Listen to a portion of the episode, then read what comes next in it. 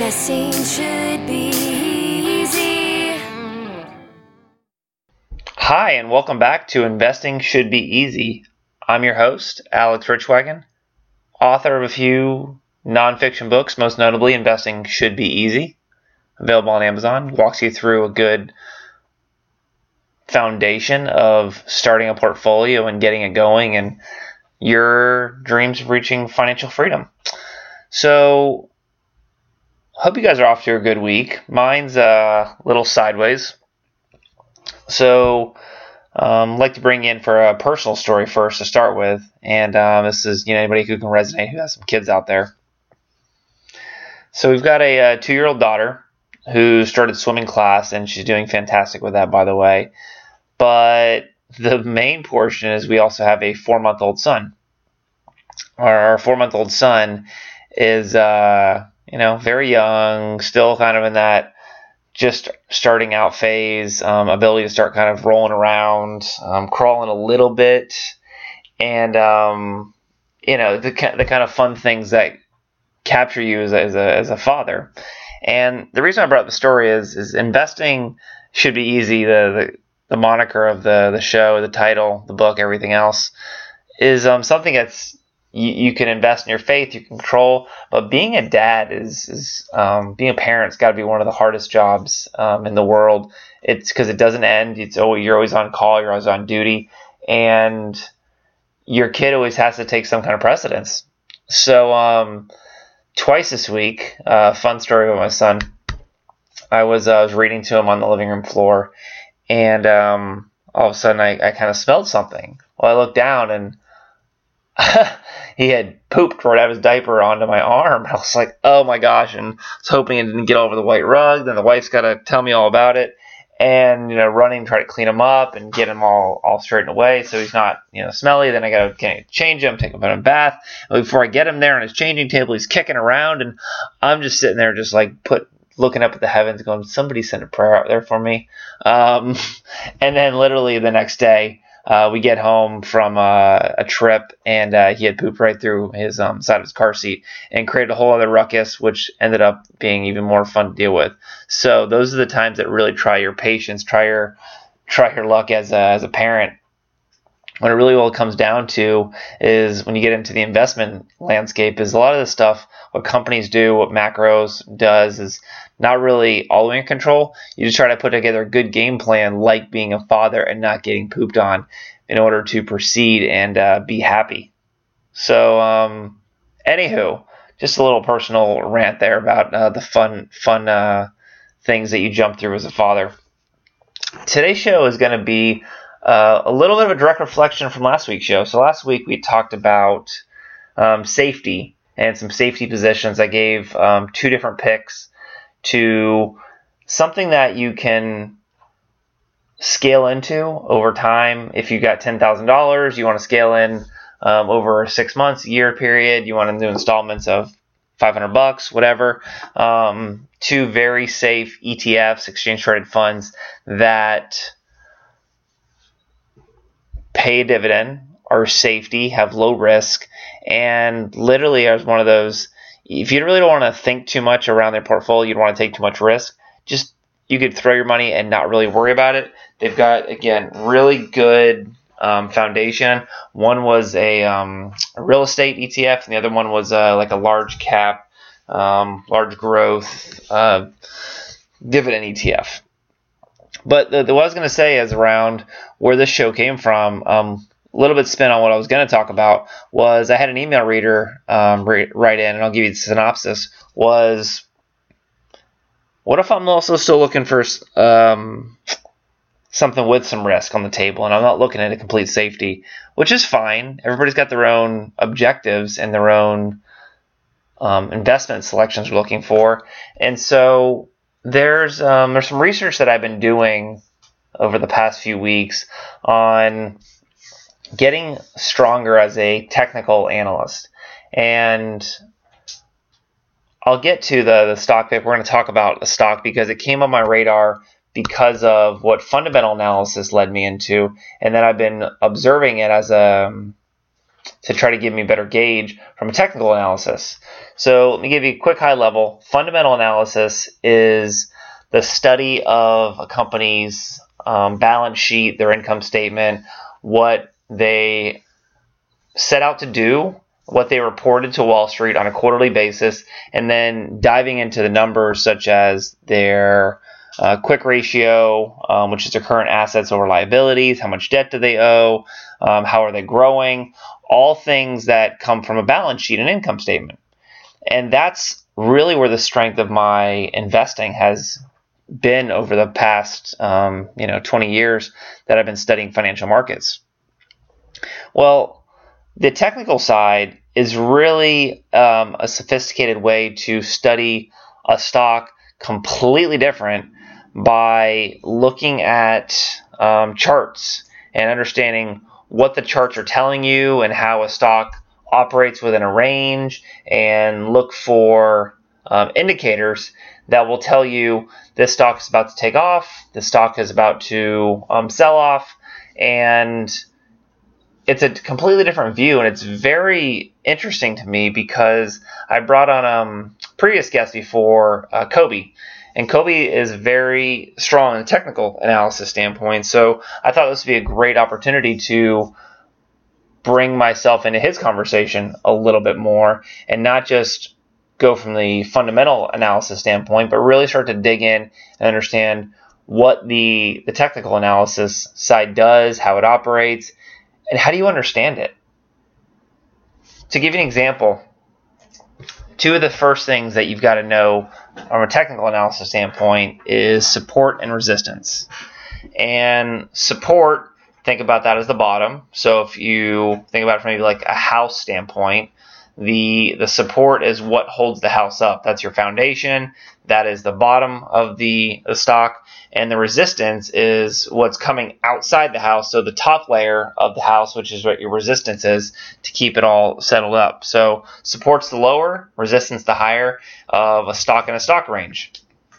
So today's um, stock that um, I wanted to talk about, which again, fundamental analysis led me there, understanding the the company business model, what they do, how they make money, all of those things led me into it. And so I really thought it would be an interesting piece to f- follow a company from a technical analysis standpoint. That company today that we want to look at is called Bandwidth. Bandwidth is um, it's a software-powered communications uh, platform as a service. They they operate um, to create operate voice and text communication services across mobile application and connected devices. What does that mean?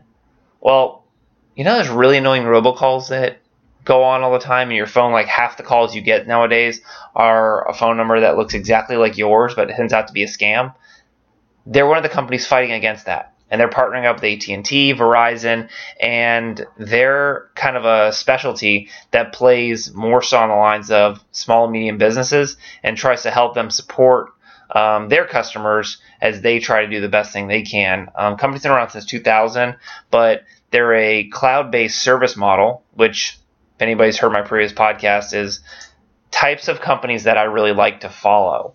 And reason why is cloud based. Um, anybody follows Amazon? Amazon hasn't gotten their huge stock gains based on the everything store over the past few years. They've gotten really, really hot as a stock based on web um, Amazon Web Services (AWS) and selling cloud computing solutions. That way, companies don't have to handle storage and physical hardware of their computers. So, that cloud based is one of the key indicators why I like this stock. The second one is a service based model. So, they're servicing a lot of small and medium sized businesses to help them with their solutions to their direct consumers. So, they're supporting the big boys. They're, and the big boys are supporting all consumers. And that's kind of how that relationship works. Another thing that um, Bandwidth does, which I thought was really cool, is um, so you want to switch your phone provider from Verizon to AT&T. Making this up. Well, you generally want to take your phone number with you, right? You don't want to have to do the whole phone and phone number, contact all your all your folks, and tell them, hey, I switched phones. They got to reprogram it. It's a whole mess. they're a company that specializes in how to make that transition really easy as a support for Verizon AT&T. So kind of two key consumer things that I've touched on. One is a service, and one's preventive maintenance. Service is, hey, help me get my phone number from A to B, and the preventive maintenance is get these freaking robocalls from Stop Calling Me. Both sound pretty valuable from a just common sense landscape. I can see how that would be appealing to their end customers. So I'm not going to go into the fundamental analysis on today's show. I want to stick to more the technical side and what I've been looking at and what I've been learning over the past few weeks from a technical standpoint.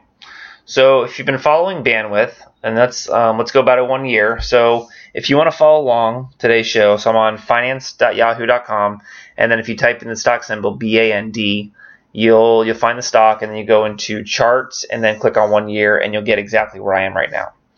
And one of the indicators that I want you to pull up that there's a couple that I have, but one of the ones that we want to talk about on today's show and kind of center on, there's a lot of indicators that you can use that I'm learning about. So as I learn more, we'll bring back to the show, we'll learn together, and we'll get smarter together.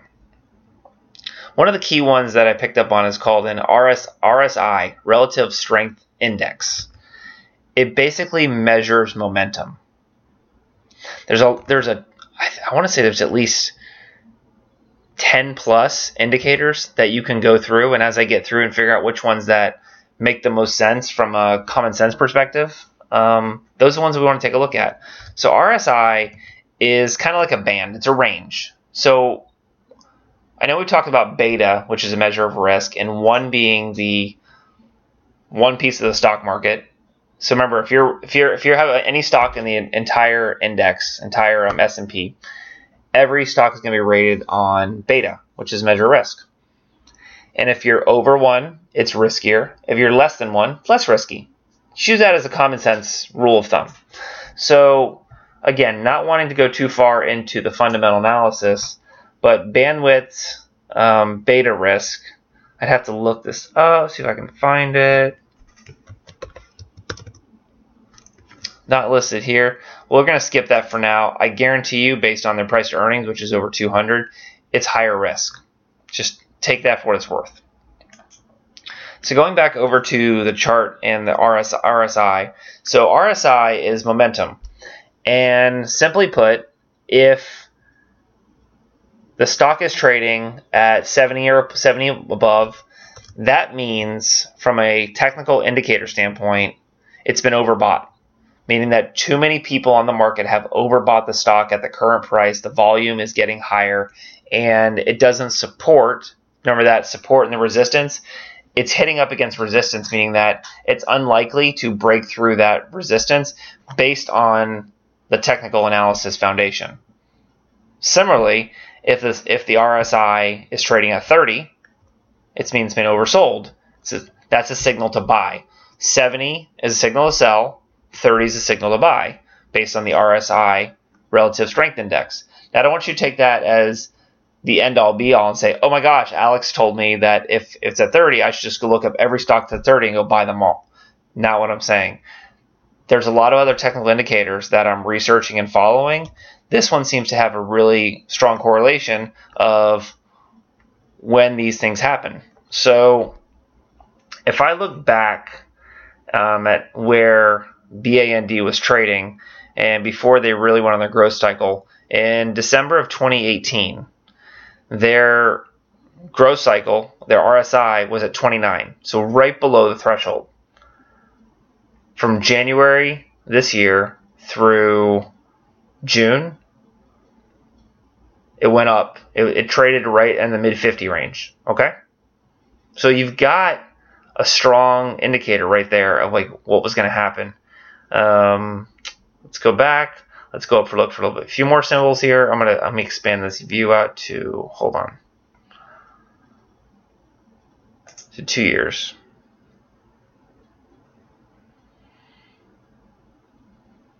So if I go back to September of 2018, I'll see the RSI was at 85.53. that was the top signal before it started its downward trend into December, which then it went down to a low point and hit around the 47, 49. Um, that's when it really started to go downwards. From January all the way up through September this month, it was up all the way up to a 75. And this is just the RSI, which is the relative strength index. Remember, the strength of based on how many volume of shares, based on the price, based on the technical track record, it's all taken into account with this one piece. So why do I bring up this stock today as a this is something we want to look at? So I shrink back by my chart. As of a couple days ago, the RSI once again last week was at 31. So right back down again that level that oversold, which means it's it's based on the volume of shares, based on the price and all the kind of things there. It should be going up. So based on the 31, it so from from the lowest point, which was actually 29 on the 13th last week, it's already risen back up to 37, and the stock has rallied right along with it. So you found its lowest point, which was 69.6. That's where the support came in. And that's where you see that, that price point there. So again, consumer you guys wanted to know what's what's something else beyond just safety that I can take a look at and maybe add to my portfolio. I'm not saying go right in based on this technical analysis, but it seems like we're hitting some s- severe um, support levels. And if you go back, like, I think it's historically the low point over the previous year. If I had to take a look, I believe it was 65. So up to March, the low point was 65 when it hit those ranges before it started its upward trend. 65 seems to be the new floor the new resistance or the new support level, I mean, of where the stock will trade at. So you're talking about the stock's trading at 70 right now, five points. Um, you're talking about less than a 10% reduction, but a possible increase of up to 28% because the high of the stock was up to 94. So if you got that 20 point range, this is what the stock can grow back to from where it was when they did have a good quarter when they reported their earnings back in July. They're coming up on earnings um, probably in the next month or so because obviously reporting on a quarterly level. So probably um, October, November is they're reporting the next earnings. But again, you've got a pretty low downside of 10%. You've got a nice upside of almost 24, 28%. So that's where that's what I'm seeing from the technical level. Again, it already passed some of my screens from being a fundamental pick. And it's one of those ones that I've been watching for a while and going, oh, I wish I missed that one. But now it's back within a range where it could be acceptable to take on that risk. So that's the one I want to talk about today was bandwidth. I hope this was helpful from a technical standpoint. If you have questions, comments, feedback, um, alex.richwagon at gmail.com.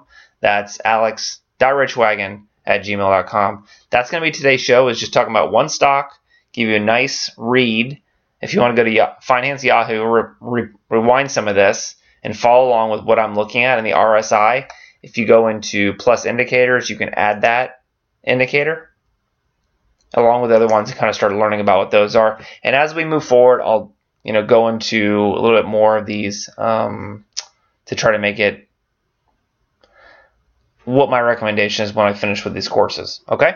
So that's going to be today's show. Hope you guys learned a lot. And again, questions, comments, feedback, alex.richwagon at gmail.com. That's alex.richwagon at gmail.com. Hope you guys have a great rest of your day. Thanks so much, and I'll see you next week. Bye. Alex Richwagon is an investment research analyst. Any of his recommendations are that of Mr. Richwagon. The information presented is the opinion of his and only his research. You should not base your investment decision based solely on his opinion. Remember, it's your money and your responsibility.